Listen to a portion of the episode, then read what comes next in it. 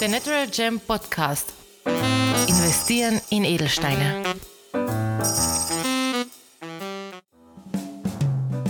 Willkommen zurück bei The Natural Gem Podcast, wo wir uns alle 2 Wochen auf die Spuren des Edelsteins begeben.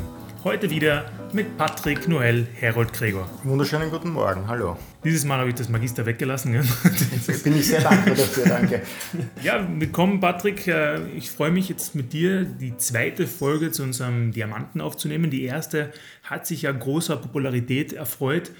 Wir haben zwar gemerkt, dass wir ein paar Kleinigkeiten ausgelassen haben, die wir jetzt natürlich adressieren werden und natürlich unseren Hörerinnen und Hörern das zu geben, was sie wollen.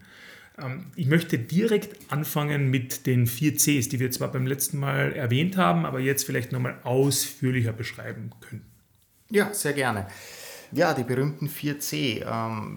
Wenn ich an einen Diamanten denke, fallen mir die automatisch ein. Die 4C dienen dazu, den Diamanten in seiner Qualität, in seiner Bedeutung, in seinem letztendlich auch Wert näher beschreiben zu können. Die 4C aufgezählt, im Englischen ist das Carat für das Gewicht, Color für die Farbe, Clarity für die Reinheit und Cut für den Schliff. Und danach kann ich jeden weißen Diamanten, wir sprechen ja in erster Linie über weiße Diamanten, sehr, sehr gut klassifizieren, einschränken und letztendlich dann auch vergleichen. Dann gehen wir vielleicht jedes einzeln durch, wenn wir mit dem Karat anfangen. Was würdest du sagen, ist so die Standardgröße für einen Stein als Schmuck und einmal Stein als Investment? Und ja, wie ist da vielleicht die Preisentwicklung bei den Karat? Gerne. Also grundsätzlich aus meiner Sicht macht ein Diamant unter 0,5 Karat, also wir sprechen immer, wenn wir von einem Halbkaräter sprechen, alles über 0,5 Karat, also beispielsweise 0,51 bis 0,55 Karat. Das sollte grundsätzlich bei weißen Diamanten die unterste Größe sein, wenn ich an ein Investment denke. Beim Schmuck habe ich diese untere Größe aus meiner Sicht nicht, weil man soll das nehmen, was einem gefällt. Manchen Leuten ist ein Halbkaräter zu groß, fairerweise auch ein Halbkaräter auch gerne mal zu teuer. Das ist absolut legitim, also 0,25, 0,33 Karat für einen Schmuck ist schon etwas Schönes, was man am Finger tragen kann, für einen Verlobungsring beispielsweise oder auch für einen kleinen Solitär. Beim Schmuck fairerweise nach oben gehend gibt es keine Größen, genauso wenig wie beim Investment, was das Gewicht betrifft. Als nächstes wäre dann Color, also bei weißen Diamanten wahrscheinlich nicht sehr schwer. Ja, möchte man glauben, ja, aber nicht jeder weiße Diamant ist weiß, ja. Also ich habe es in der 1. Folge schon ein bisschen angeteasert. Die Farbskala in alter Zeit war A bis C, aber das beste C war das schlechteste. Damit ist auch ein Geheimnis gelüftet, warum in heutiger Zeit die Diamantenfarbskala von Dora bis Zeppelin geht, weil eben A bis C nicht mehr verwendet wird. Also D ist das, was man haben möchte, wenn man sich an den besten Stein erinnert. Also das hohe, feine Weiß, ja. Früher wurde das auch beispielsweise noch River genannt. River, Top Wesselton, Wesselton waren alte Bezeichnungen, die heute gänzlich eigentlich ungebräuchlich sind.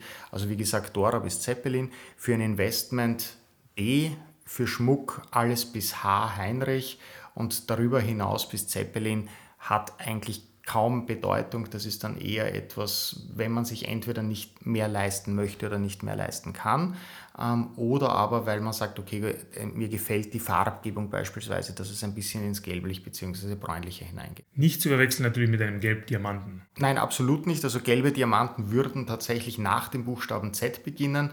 Das ist dann, kommt dann sicher in einer anderen Folge noch, aber ist weit davon entfernt. Also ein Z-Diamant ist noch lange kein gelber Diamant. Gut, dann haben wir noch die Clarity, also die Reinheit. Genau, die Reinheit wird unterschieden von flawless, also tatsächlich absolut rein oder und gemeinhin auch internally flawless, also augenrein bezeichnet, sind ganz feine Nuancen zwischen flawless und internally flawless. Der Unterschied liegt nämlich darin, dass internally flawless heißt, dass der Stein innen drinnen komplett rein ist. Und flawless bedeutet, dass er tatsächlich an der Außenseite auch kein Oberflächenmerkmal hat. Ein flawless Diamant aus meiner Sicht macht überhaupt keinen Sinn, den zu kaufen, beziehungsweise einen möglichen Aufpreis gegenüber einem internally flawless zu zahlen.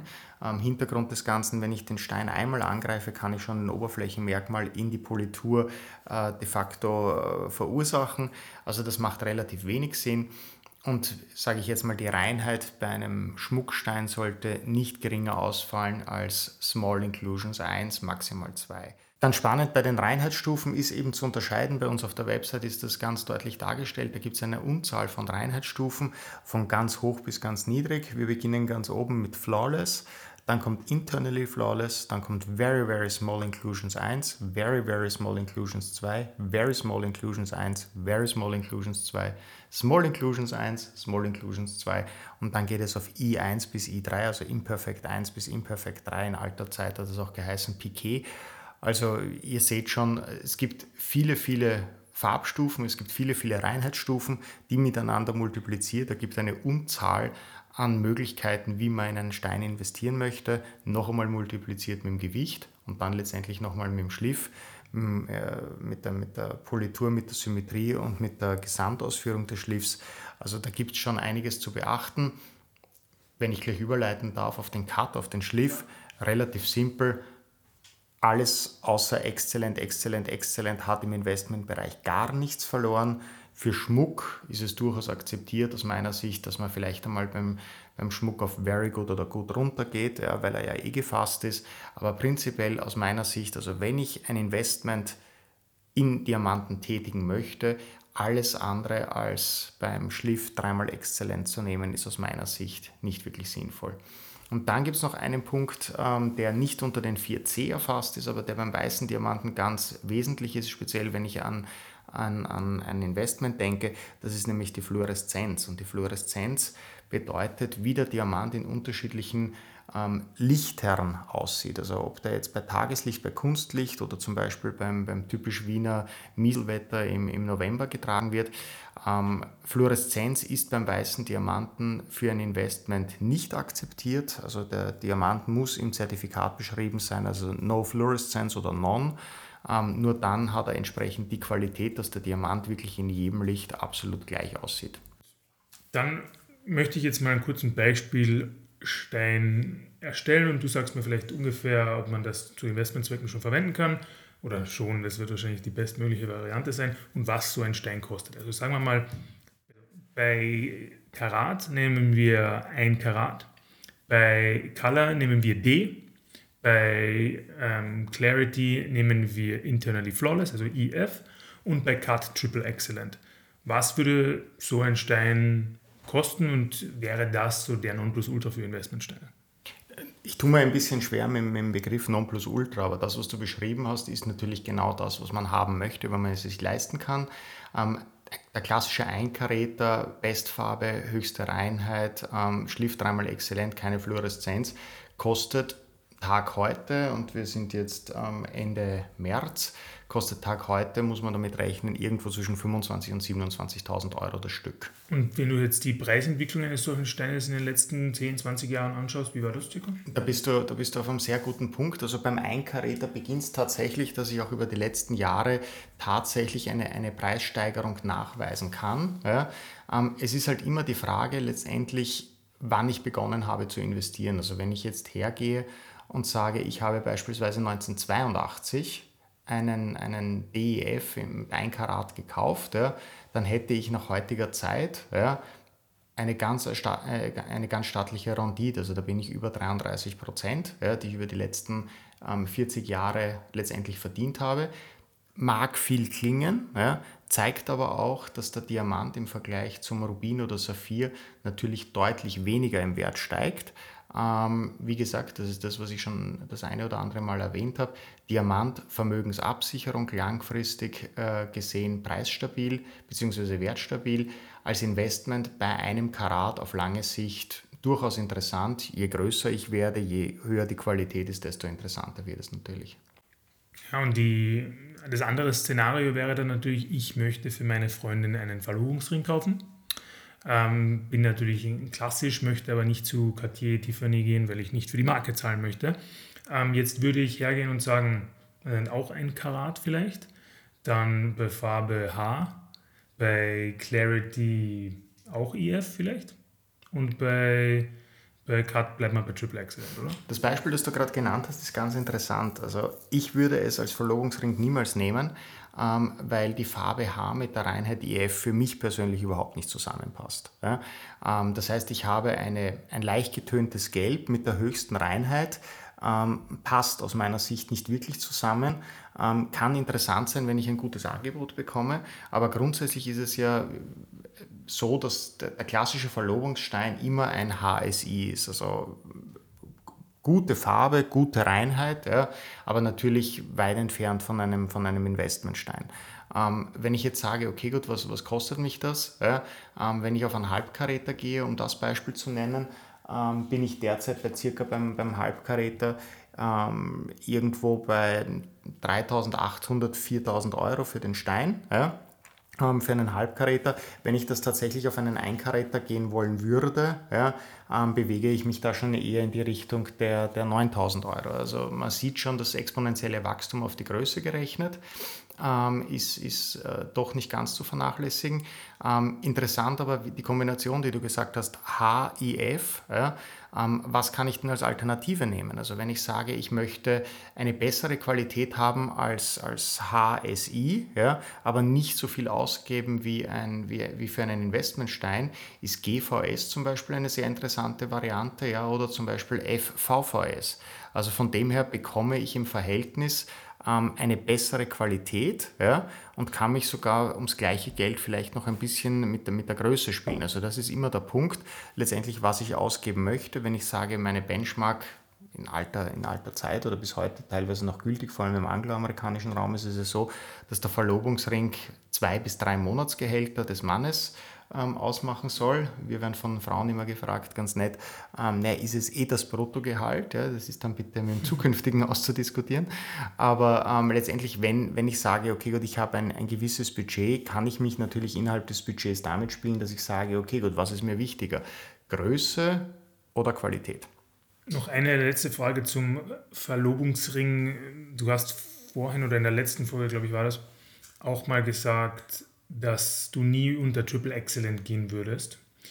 Kann man das auch, also kann man vielleicht argumentieren, dass wenn die Fassung das vielleicht ein bisschen versteckt, dass man dann trotzdem unter Triple Excellent geht bei einem Verlobungsring, oder ist das eher nicht zu tun? Du, beim Schmuck generell, es ist immer das, was einem gefällt und was ich ausgeben möchte. Ich kann Geld sparen, ja, indem ich mir bei der Größe bzw. beim Schliff auch noch ein bisschen helfe und vielleicht auch bei der Fluoreszenz. Ja. Beginnen wir bei der Größe.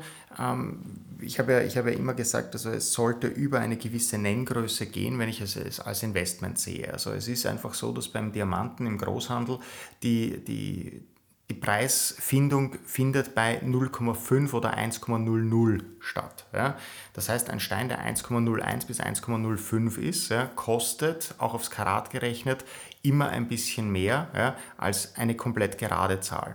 Wenn ich ein bisschen weniger ausgeben möchte, und optisch sehe ich es ja auch nicht, ja, dann kann ich auch zum Beispiel statt eines Halbkaräters, ja, auf 0,49 gehen. Der Preisunterschied ist im Verhältnis durchaus eklatant, weil ich unter der Nenngröße bin. Das Zweite, was ich machen kann, ist, anstatt dass ich auf Triple Excellent gehe beim Schliff, dass ich zum Beispiel beim Schliff schaue, okay, gut, was ist denn verfügbar, und kann ich beim Schliff beispielsweise auf Very Good, Good, Good gehen. Ja?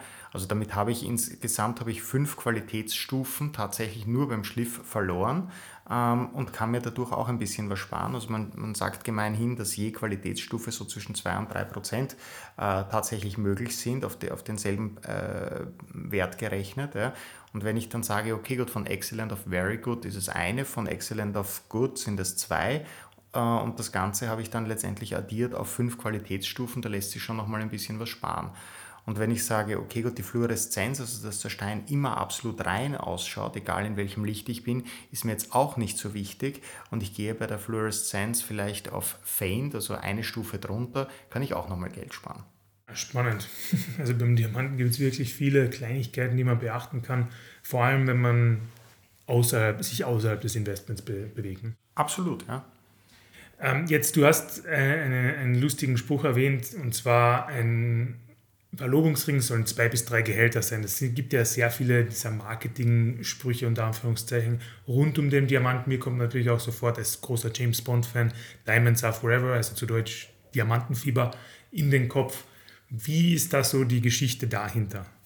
Also letztendlich ist es ja so, dass der Diamant vor allem mit dem Einstieg der Vereinigten Staaten in den Zweiten Weltkrieg eine enorme Popularität gewonnen hat. Also damals war es einfach so, dass die Soldaten, wenn sie in den Krieg gegangen sind, für die Mädels, die letztendlich daheim geblieben sind, also für ihre Mädels, das war tatsächlich die Bezeichnung damals dafür, einen Verlobungsring gebraucht haben. Und die meisten Soldaten haben ja bevor sie dann letztendlich überschifft wurden, noch geheiratet. Hatte auch damals finanzielle Gründe, dass natürlich die Witwen dann entsprechend versorgt waren. Und sie haben sich einen Verlobungsring einfach ausgesucht. Und damals zusammen De Beers und Tiffany's haben das hervorragend gemacht als Marketing. Sie haben nämlich gesagt, okay, your diamonds are forever, diamonds are a girl's best friend. Ja? Und dann nochmal das 2- bis 3-fache Monatsgehalt, also das darf dir schon etwas wert sein. Und so ist letztendlich der Diamant als der Stein für den Verlobungsring auch so richtig populär geworden. Jetzt haben wir natürlich schon sehr stark gesprochen, was so ein Standard-Investment-Diamant derzeit kostet und auch über die Preisentwicklung, also über die Rapaportliste, die man ja einsehen kann. Jetzt möchte ich natürlich mal über die Spitzenwerte sprechen, also welche berühmten Diamanten gibt es und welche Preise haben die oder andere? Also was sind die Höchstpreise, die bei Diamanten erzielt wurden? Naja, das Spannende ist, dass die bekanntesten und berühmtesten Diamanten nicht verkauft werden. Das ist relativ simpel. Also der größte Diamant jemals gefunden ist der berühmte Cullinan. 3.106 Karat, umgerechnet sind das über 600 Gramm, die der Rohstein damals wog, wurde am 26. Jänner 1905 gewogen und ist nach dem Inhaber der Mine benannt, also der Cullinan-Mine. Ganz interessant ist, dass dieser, ich nenne das jetzt bewusst so ein bisschen flapsig, dass dieser 600 Gramm Waschel nur 9 Meter unter der Oberfläche in Südafrika gefunden wurde und der Entdecker damals erhielt bitte die stolze Summe von festhalten 10.000 US-Dollar. Ja, also in damaliger Zeit war das schon eine Stange Geld, ja, aber aus heutiger Sicht ist das natürlich ein bisschen armselig für so ein riesiges Monstrum. 1906 wurde der Rohstein dann letztendlich an König Edward von Großbritannien geschenkt und Joseph Asher, ja, nach ihm ist auch der berühmte Asher Cut, also der quadratische Smaragdschliff beim Diamanten benannt, ja, hat aus diesem Rohdiamanten hat er insgesamt 9 Hauptsteine und 96 kleinere Steine rausbekommen. Und jetzt zeigt sich auch eins, warum Diamanten bzw. Edelsteine im Verhältnis so teuer sind, je größer sie werden. Aus diesen Hauptsteinen sind 1056 Karat rausbekommen. Das heißt, diese Hauptsteine hatten nur noch ein Drittel des Gesamtgewichts und der größte dieser Steine ist heutzutage noch im Zepter der Kronjuwelen von England verbaut. Das ist der berühmte große Stern von Afrika und der kleine Stern von Afrika ist als Kissenschliff in der Krone ausgeführt. Also die berühmten 9 Cullinan-Steine sind allesamt im Tower von London zu besichtigen. Ob es die echten sind oder Nachbauten, das bleibt jedem selbst überlassen herauszufinden. Also das ist sicher einer der berühmtesten Diamanten weltweit. Der Wert ist unbezahlbar, ja, und die Krone von England wird sich sicher hüten, diese Diamanten jeweils zu verkaufen. Ja. Ganz interessant ist zum Beispiel auch der Kohinoor, Berg des Lichts, ja, aus der indischen Golgonda-Mine, weil bis Mitte des 18. Jahrhunderts war ja Indien der einzige Fundort von Diamanten weltweit. Heutzutage findet man Diamanten in Südafrika, Namibia, Botswana, Kanada, Russland und Australien. Und der Stein hat angeblich eine Geschichte von mehr als 5000 Jahren, 108,9 Karat, absolut lupenrein, beste Farbe, also wunderschönes Teil. Ja. Und wenn man sich dann als letztes vielleicht noch anschaut, hat man auch schon mal gehört, den berühmten Hope-Diamanten, wir gehen jetzt ein bisschen in den Bereich der Farbdiamanten hinein, ein tiefblauer Diamant, der schon im Besitz von Ludwig XIV. Von Frankreich war, nach der Legende nach, ja, ein Stein, der viel Unglück bringt, weil er der indischen Gottheit Vishnu gestohlen wurde und letztlich von einem Priester verflucht wurde. Dieser Stein ist im Smithsonian in den USA zu besichtigen, dort ist er ausgestellt. Der Wert wird geschätzt auf ca. 250 Millionen US-Dollar. Der teuerste jemals verkaufte Diamant erreicht immer noch nicht die 100 Millionen, also auch eher was fürs große Börserl, ist ein pinker Diamant gewesen. Du hast jetzt gerade gesagt, der teuerste pinke Diamant. Hast du auch Infos zum teuersten weißen Diamant, der je verkauft wurde? Ich muss sagen, ich habe dazu mich jetzt auch gar nicht erkundigt, weil weiße Diamanten relativ häufig sind.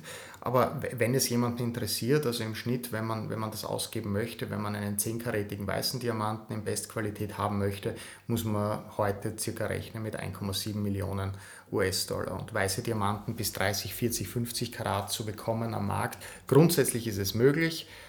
Wenn das jemand bei uns kaufen möchte, bieten wir nur eine entsprechende Anzahlung im Vorfeld. Absolut. Guter Punkt. Ja, jetzt sind wir schon wieder am Ende, also wieder 23 Minuten so schnell gefüllt. Das ist wirklich, also muss das sagen, Patrick, gratuliere. Ich bin nicht mal durch die Hälfte meiner Fragen schon wieder gekommen. Also über Popkultur und so haben wir natürlich sehr wenig gesprochen. Auch noch über die Geschichte des Diamanten können wir in einer theoretischen 2., 3., 4. Folge noch mehr sprechen. Aber vielleicht noch ein abschließendes Wort zur Zukunft des Diamantmarkts.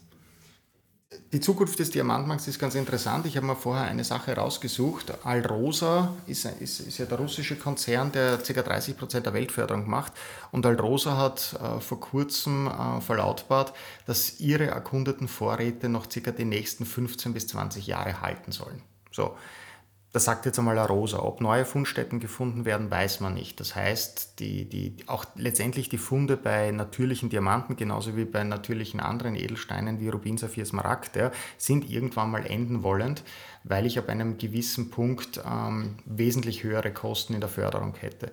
Das bedeutet, die Steigerungen im Preis für Diamanten bzw. für Edelsteine sind positiv, ja, also die sehe ich absolut positiv, vor allem wenn ich mittel- bis langfristig denke, wird es hochinteressant werden, was da kommt. Für eine weitere Folge könnte ja interessant sein, auch die synthetischen Steine, nämlich entweder synthetische bzw. künstlich hergestellte Rubine, Saphire, Smaragde, aber natürlich auch Diamanten, wo letztendlich unter hohem Druck mit hohen Temperaturen Diamanten künstlich hergestellt werden. Sehe ich für natürliche Diamanten absolut unkritisch. Erstens einmal sind sie, was die Umwelt betrifft, nicht unumstritten, weil der Energieaufwand, um einen künstlichen Diamanten herzustellen, enorm ist. Ja. Und das Zweite, was ist, dass die Kosten für solche Herstellungen über die nächsten Jahre natürlich über die entsprechenden Lernkurven deutlich fallen werden. Und was letztendlich immer zählt beim Investment, das, was von Mutter Erde natürlich geschaffen wurde, ist immer ein Vielfaches dessen wert, was von Menschenhand geschaffen wurde. Und künstliche Farbedelsteine genauso wie künstliche Diamanten sind über gemologische Labors sehr leicht zu entlarven. Ja. Für die Leute, die weniger ausgeben wollen, ist es eine Alternative. Mit einem Investment hat es gar nichts zu tun. Ja.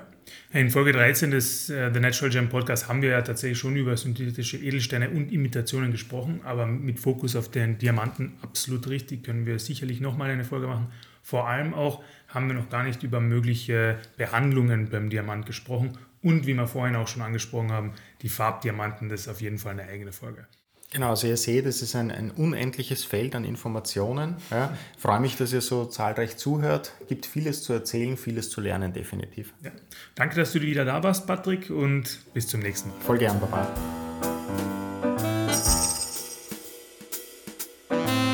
Vielen Dank auch dieses Mal fürs Einschalten und Zuhören. Wollt ihr mehr Informationen und mehr zum Thema Investieren in Edelsteine erfahren? Dann klickt einfach auf unsere Homepage www.thenaturalgem.com. Dort könnt ihr auch gleich einen Beratungstermin vereinbaren. Dieser kann telefonisch oder per Zoom oder natürlich auch persönlich erfolgen. Dafür könnt ihr auch einfach zu uns ins Büro vorbeikommen, am Universitätsring 12 in Wien.